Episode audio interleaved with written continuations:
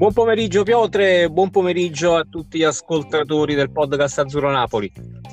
Buon pomeriggio Matador, buon pomeriggio a tutte voi e tutti voi amici ascoltatrici e ascoltatori che seguite con affetto il nostro podcast Matador. Oggi siamo a martedì 6 ottobre, mercato chiuso, quindi diciamo siamo arrivati a un punto definitivo almeno per quanto riguarda la prima parte della stagione, poi eh, abbiamo ricevuto la comunicazione sui tamponi nuovi effettuati dal Napoli e poi ci tenevo però a cominciare la puntata a due miti della storia del Napoli.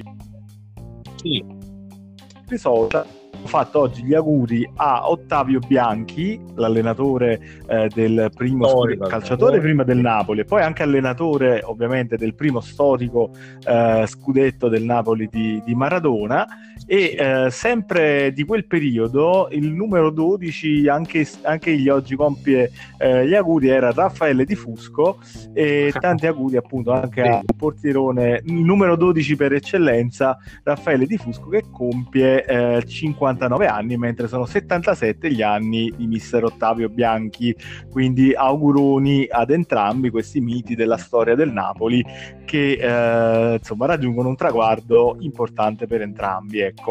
Eh sì, Ottavio Bianchi, primo scudetto, eh, Coppa Italia e anche una Coppa UEFA nel, nella sua bacheca, quindi davvero un grandissimo allenatore che ricordiamo con grande affetto sempre. Eh, mi unisco anch'io agli auguri chiaramente. Mm, allora, hai parlato, non so se vogliamo iniziare dai tamponi Uh, Partiamo da notizia secca, così ce la, dire, ce la, giochiamo subito. Sì, però c'è da dire che non abbiamo ancora ufficialità. Uh, allora, il Napoli ha ufficializzato tutti i tamponi negativi tranne due, di cui si attende l'ufficialità e anzi diverse fonti dicono che siano entrambi positivi. Uh, uno dovrebbe essere il calciatore Rachmani e un, e un procuratore, l'altro. Mm. Eh, è un preparatore, scusami, non un procuratore. E, però attendiamo l'ufficialità perché il Napoli ancora non ha dato ufficialità di questi due tamponi, quindi al momento in cui stiamo registrando non, non abbiamo questa ufficialità. E, che dire, diciamo, da una parte la notizia è abbastanza buona, nel senso che non c'è stato questo focolaio come è successo al Genova però comunque se confermati risultano eh, insomma altri due positivi quindi continua eh, il numero comunque a crescere rispetto all'ultimo tampone fatto sì, d'altro canto eh, la sensazione è quella di, mh, di, trovarci di fronte ai primi positivi di una serie di, di, calciatori che potrebbero aver contratto comunque il virus. Quindi eh, se da un lato i numeri iniziali almeno sembrano diversi da speriamo di non arrivare a uh, 20 come è successo col Genoa. D'altro canto temiamo che qualche altro uh, caso di positività possa uh, facilmente verificare troppo nei prossimi giorni. Sì, diciamo che comunque con questi numeri quantomeno si è riusciti a, mm, dire, a contenere ecco, uh, questo virus. Quindi io credo che anche a livello di comportamento all'interno del, del Napoli uh, sia, sia, stato, sia, stato, fatto tutto con, con criterio e con responsabilità, uh, cosa che evidentemente so, qualcosa non ha funzionato nel Genoa perché poi non è che ogni squadra che presenta uno o due positivi poi eh, si deve verificare che nell'arco di 4-5 giorni i positivi aumentino a dismisura oltre in maniera così esponenziale. Sì, sì, diciamo che l'errore è stato lì, se si può parlare di errore poi è tutto da verificare chiaramente. Uh, però per fortuna il Napoli ha contenuto almeno al momento diciamo bene questa, uh, questa situazione. C'è tanti che dice noi per, non abbiamo avvisato l'ASL per due positivi eh, diciamo fa capire che comunque qualcosa nel caso Genoa è andato veramente storto e non ha funzionato come doveva perché eh, in altre situazioni ci sono stati casi di uno o due positivi, vedi anche Ibrahimovic con il Milan, ma poi non è che è stata eh, contagiata l'intera rosa della, insomma, della formazione rossonera, quindi eh, evidentemente c'è stato un errore, è stato gestito male eh, col Genoa, eh, altro errore è stato fatto giocare insomma, il match con, con il Napoli Napoli eh, senza attendere magari 24 ore per capire qualcosa in più. E di fatto poi si è scatenato diciamo, eh, un contagio anche eh, tra, tra la, nella formazione azzurra.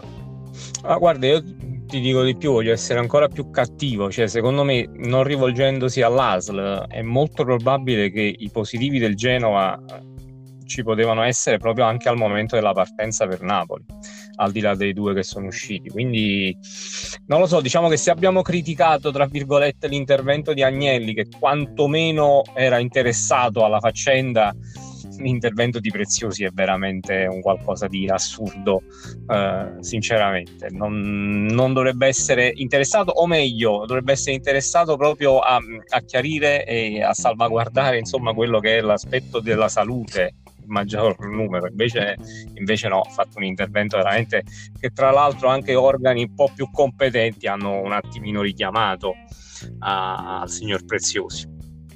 Mettersi a pontificare in una situazione in cui tra quello che ha innescato tutto momento irresponsabile possiamo definirlo così del Genoa eh, onestamente poi trovo abbastanza fuori luogo andare a criticare chi stato in questa situazione a valle. Sì. È assolutamente sì.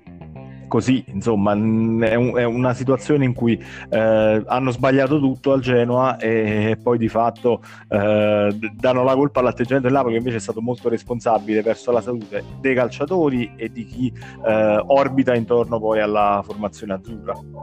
Ma sì, invece di chiedere, tra virgolette, scusa comunque a dei calciatori e comunque a delle famiglie che hanno messo in difficoltà con, uh, con un comportamento sicuramente non lineare, eh, attaccano uh, questo benedetto modo di agire dell'ASL che per quanto non lo so vogliamo criticare ma mm, secondo me è stato corretto alla luce poi di questi probabilissimi due nuovi positivi nel Napoli credo ancora di più sia stato corretto quanto fatto dall'ASL di Napoli sì eh, Matador, chiudiamo il capitolo Covid per questa puntata, così ci sì, buttiamo sul, sì. sul mercato o vuoi aggiungere qualcosina? No, no, io direi di chiudere il capitolo Covid, attendiamo insomma la, la giustizia sportiva eh, che farà il suo corso e poi eventuali ricorsi e controricorsi. Direi è inutile anche soffermarsi più di tanto perché ne abbiamo parlato tanto e insomma in questi giorni veramente se ne è sentito di tutti di più. Quindi eh, andiamo avanti, dai, analizziamo un pochettino questo mercato del Napoli. Che ne pensi? A, a, a mercato chiuso, come, che voto dai a questo Napoli? Ma io credo che considerando la stagione particolare, eh, il mercato particolare fatto un po' da tutte le formazioni europee, considerando gli sforzi fatti dal Napoli, io credo che meno di un 8 non gli si possa dare, perché ha cercato di coprire tutte le lacune che aveva in rosa.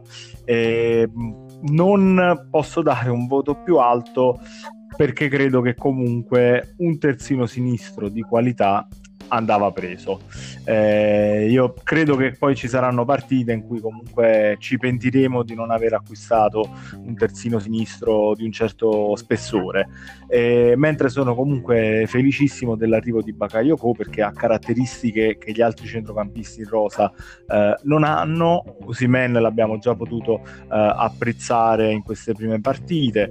Ehm, speriamo di, di poter ecco, mh, come dire, apprezzare presto anche Rachmani che eh, al netto appunto di Covid e quant'altro eh, non ha avuto modo ancora di eh, assaporare il campo, quindi vorrei, vorrei appunto vederlo poi all'opera per poter dare un giudizio definitivo anche su questo calciatore. Petagna lo conosciamo, un giocatore che anche lì eh, mancava un calciatore di peso, eh, di peso specifico nell'area di rigore avversaria e Petagna copre quella, eh, quella lacuna. Quindi di fatto io credo che il Napoli si è mosso bene, si è riuscito anche a liberare eh, di certi calciatori che comunque il campo lo vedevano poco o nulla, eh, quali Unas e Younes, che non vuol dire che erano calciatori poco validi, però di fatto trovavano poco spazio. Quindi, sì, fuori dal eh, progetto Esatto, stesso discorso per, per, Luperto, quindi parliamo comunque di cessioni eh, non di calciatori eh, come dire, che sono stati sacrificati, ma di calciatori che avevano bisogno di trovare poi spazio, spazio altrove. E, mh, peccato non aver ceduto poi in extremis anche, anche Milik che andrà in, in, scadenza e Llorente che è, anche lui insomma, è rimasto così eh, sospeso fuori, fuori dal progetto. Sì, eh, mi allineo perfettamente al tuo giudizio, eh, ma anche proprio andando ad analizzare i vari reparti, perché ecco, partendo dal, dal portiere abbiamo due portieri eh, titolarissimi. Um, un reparto difensivo composto da quattro centrali, secondo me uno più forte dell'altro, soprattutto a livello di Serie A. Uh, credo che veramente mh, sia, sia, il top. Uh, un centrocampo con l'arrivo di Bagayoko uh, direi perfetto perché anche caratteristiche diverse tra i vari giocatori, possono adattarsi facilmente a più moduli e un attacco insomma con l'arrivo di Osimen e anche di Petagna che fa un salto di qualità non indifferente. Eh, l'acquisto nuovo anche di Lozano, non lo dimentichiamo perché alla fine secondo me è un nuovo acquisto per, per questa stagione, quindi eh, davvero fatto bene. La questione Terzini, sì, diciamo che il problema sta sempre eh, non, non, essere riusciti a liberarsi di Gulam, liberarsi ovviamente eh, tra virgolette, però eh, io credo che mm, non, non, si affidino neanche troppo al giocatore perché secondo me eh, l'aver mantenuto anche Malqui a destra significa che a sinistra loro considererà Gattuso considererà Mario Rui titolare e Isai come riserva secondo me più che Gulam. Gulam lo vedo veramente mh, mm, po' fuori, un po' fuori in questo momento, eh, sempre sicuramente per una questione fisica, però non, non credo che dia la, la, giusta garanzia per potersi giocare anche il posto con Mario Rui. E quindi Malqui a destra a fare diciamo una sorta di vice di Lorenzo. Sì, mm, diciamo la cosa comunque interessante è che ad esempio Gulam eh, comunque è sceso in campo in queste prime giornate di campionato, non nel ruolo di terzino sinistro, eh, sì. ma è sceso in campo, quindi comunque è un giocatore di cui Gattuso in parte si fida e probabilmente è proprio sotto l'aspetto fisico che c'è qualche problematica sì. perché comunque quando metti un calciatore in campo eh, lo fai perché comunque ci credi in quel giocatore che ti può dare qualcosa in quel momento in cui lo stai chiamando in causa e, è sul lungo periodo che non sappiamo che tipo di come dire, di, di, di, eh, di, sviluppo può avere la questione Gulam. Cioè, eh, anche Lozano lo scorso anno all'inizio sembrava completamente fuori eh, diciamo dalla, dai radar di Gattuso. Quest'anno parte praticamente quasi titolare, quasi assoluto titolare. Eh, chissà che col tempo eh, anche Gulam non possa ritrovare spazio, però prima di tutto deve Dipende stare bene. Fisico sì, esatto, dipende dal, dalla, dalla cosa. Poi sicuramente sì. ce la dovrà mettere tutta in allenamento e a quel punto Gattuso comunque secondo me lo prenderebbe anche in considerazione. Vero è che sono sì. investimenti diversi, eh, da un lato c'è lo Zano che è stato pagato 40 milioni e quindi un posto in qualche modo glielo devi trovare, eh, dall'altro lato sì, anche, anche un'età differente quindi eh, anche quello potrebbe non aiutare insomma, il pieno recupero di, di, di Gulam. Ecco. Eh, comunque, numericamente il ruolo è coperto. Numericamente bisognerà vedere se sarà coperto anche qualitativamente in tutte le gare che andrà ad affrontare. Sì, sì, concordo assolutamente. Tra l'altro, Gulam è stato inserito mh, nell'ultima partita una, una, specie di 4-4-2 come esterno alto uh, di, del centrocampo, insomma, un po' sì. più al centrocampo. Quindi può darsi anche, uh, chissà, per forse salvaguardare un attimino anche la, la, mh, il fisico. Lo vuole provare un po' più alto, quindi con meno compiti difensivi, meno dover fare tutta fascia. Chissà, potrebbe anche essere quella una, un'idea insomma, che ha Gattuso in questo momento per cercare di recuperare il giocatore fisicamente e anche comunque mentalmente, perché poi non dimentichiamo, venire da questi infortuni così gravi, eh, mentalmente tu ne puoi risentire, aver paura giustamente in campo eh, di fare determinati tipi di contrasti, di azioni. Quindi chissà, potrebbe essere un ulteriore tentativo da parte di Gattuso che io, io non credo che come dire, ehm, fa, faccia da parte Gulam, proprio per una questione ecco, che non so eh, fisicamente quanto si possa fidare del giocatore.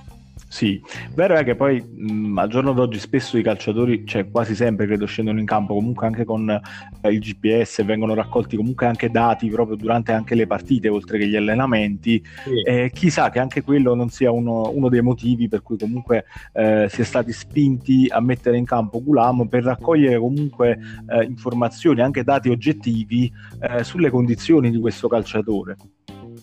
È chiaro, sì, anche perché le sole amichevoli non bastano, sicuramente questi dati ci sono stati anche in amichevole, ma eh, insomma un conto è farti un amichevole con una squadra di Serie C, di Serie B, un conto era giocare una partita ufficiale in campionato e poi eventualmente in Europa, quindi sì, potrebbe anche essere questa un, una cosa, insomma cercare di capire effettivamente quanto il giocatore può dare in questo momento al Napoli. Sì. Del resto comunque è, è rimasto a Napoli, quindi insomma se recuperato anche, non dico tanto, al 60-70% Gulam, il Gulam che ricordiamo era un grandissimo giocatore, quindi chissà che, che può tornare utile in questa stagione. Me, me, lo auguro, sinceramente me lo auguro, sia per lui che comunque ha sempre dimostrato attaccamento alla maglia azzurra, sia comunque per noi, per il Napoli che ha, ha sempre creduto alla fine del giocatore. Sì, comunque tornando poi alla valutazione generale sul mercato del Napoli, ti faccio un esempio divertente, sì. però ti dico che io da, um, diciamo, da tifoso del Napoli e da uh, amante del fantacalcio, sì. quest'anno faccio veramente fatica ad andare a prendere i calciatori del Napoli, perché di fatto... Uh, sono tutti potenzialmente titolari e quindi tutti potenzialmente a rischio sostituzione quindi diciamo eh, non utili al gioco del fanto. Eh, però questo diciamo, è un aspetto diciamo, ludico più che altro, eh, però ti fa capire che sì. effettivamente eh, Gattuso ha a disposizione comunque una, una rosa nutrita e eh, ampia, lunga, eh, valida che può comunque andare, andare, a fare bene in Serie A. Eh, sicuramente ecco, forse non è all'altezza probabilmente della rosa dell'Inter, eh, forse non sarà quella del, del, della Juventus che adesso ha preso anche Chiesa, quindi comunque eh, un elemento in più, però eh, il Napoli poi è lì, quindi voglio dire, giocando eh, tutte le partite al massimo e il Napoli può fare un ottimo campionato, poi bisognerà vedere insomma tutta una serie di, eh, di situazioni, come andranno, come evolveranno, però di fatto eh, la rosa è competitiva sicuramente in ottica Champions.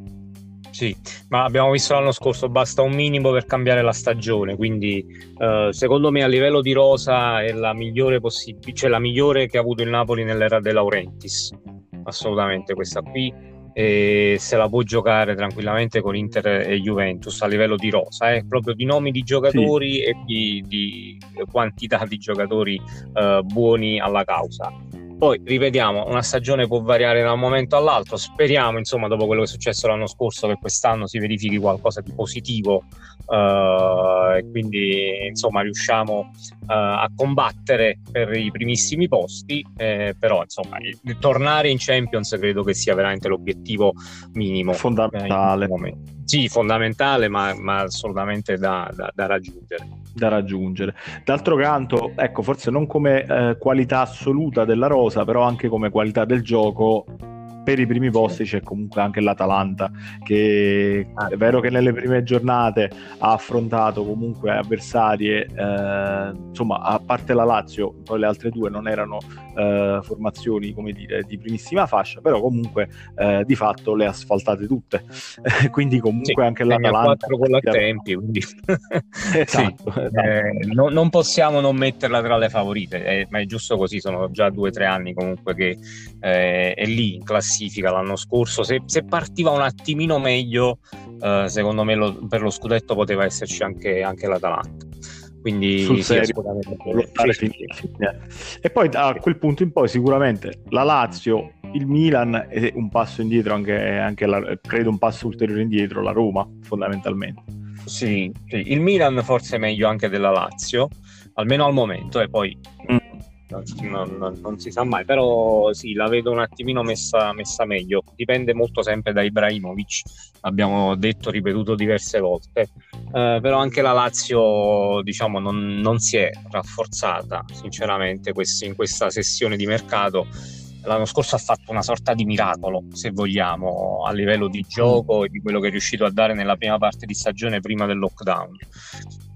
Quest'anno è da vedere perché poi l'impegno Champions è un impegno eh, importante, dispendioso anche fisicamente. Eh, non so, la partenza non è stata buona come lo scorso anno, anche se ha avuto avversari difficili da affrontare però non so, vediamo, la Lazio non, non, non la vedo ecco, favorita per il quarto posto.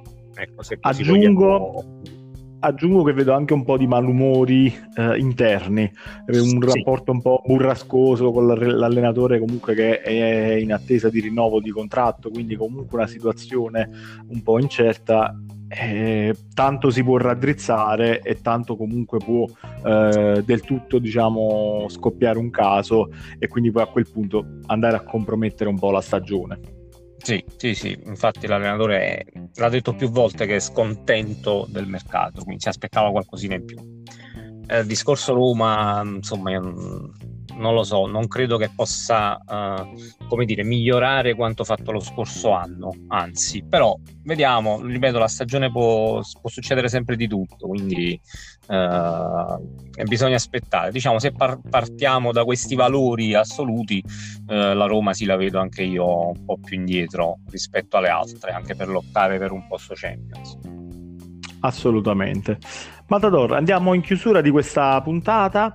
Sì. Io saluto gli ascoltatori, vi rinnovo l'invito a uh, attivare campanelle, follow e quant'altro in modo per, uh, insomma, per continuamente ricevere le notifiche quando pubblichiamo qualcosa sui social o comunque quando pubblichiamo le puntate uh, sulle piattaforme podcast e vi rinnovo l'appuntamento a domani con un'altra puntata del podcast Azzurro Napoli. Piotr, grazie, grazie mille e, mm, e, niente, un saluto a tutti, attendiamo credo l'ufficialità insomma, dei, dei due giocatori positivi, poi eh, consultate i nostri social che sicuramente vi aggiorneremo anche lì eh, in corso d'opera, diciamo, in corso, durante questa giornata e, e nulla, noi ci riascoltiamo domani. Un abbraccio a tutti, ciao Piotr. Ciao Matador, un abbraccio a tutti voi.